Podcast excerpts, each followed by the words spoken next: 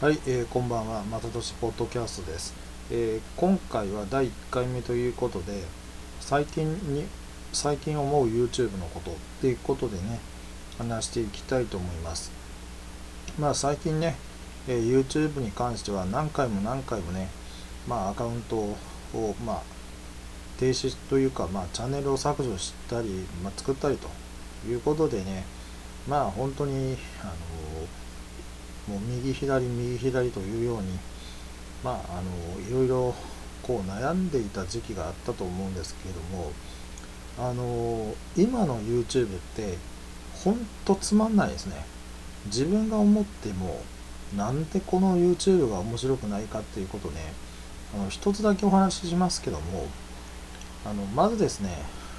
今の YouTube ってあの私がですね参入した頃っていうのは8年ぐらい前な前なんですけどもその頃と比べてですねもうあの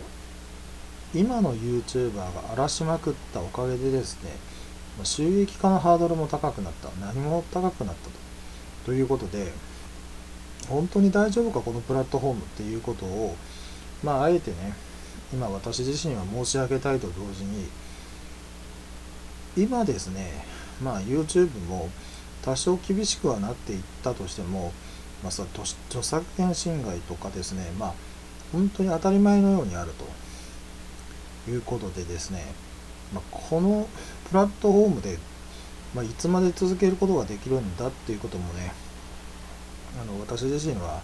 分かりませんけどももうプラットフォームを追い出されたらもう次のところを探しておかなければいけないなということで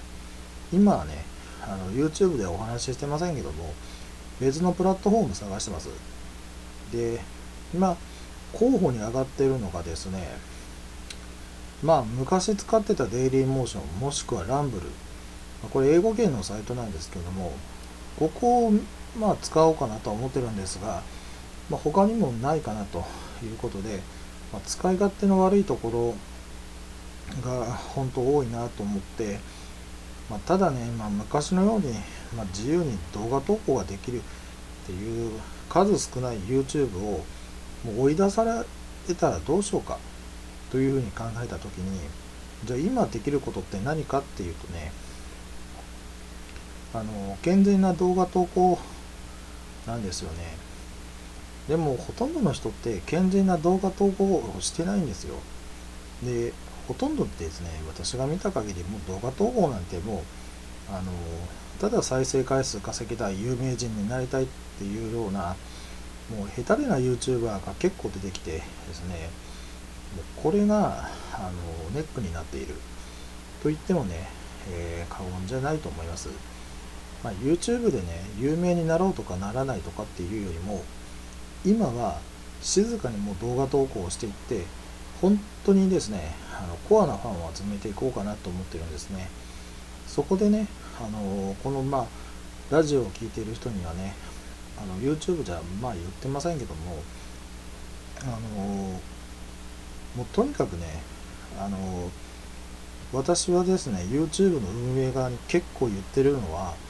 もうコメント荒らすやつをアカウント永久凍結してくれということで、これはね、もうフィードバックかなり送っています。で最近ねあのフィードバックを送ってあのまあ、低評価に関することもあの私も結構送りましたけども、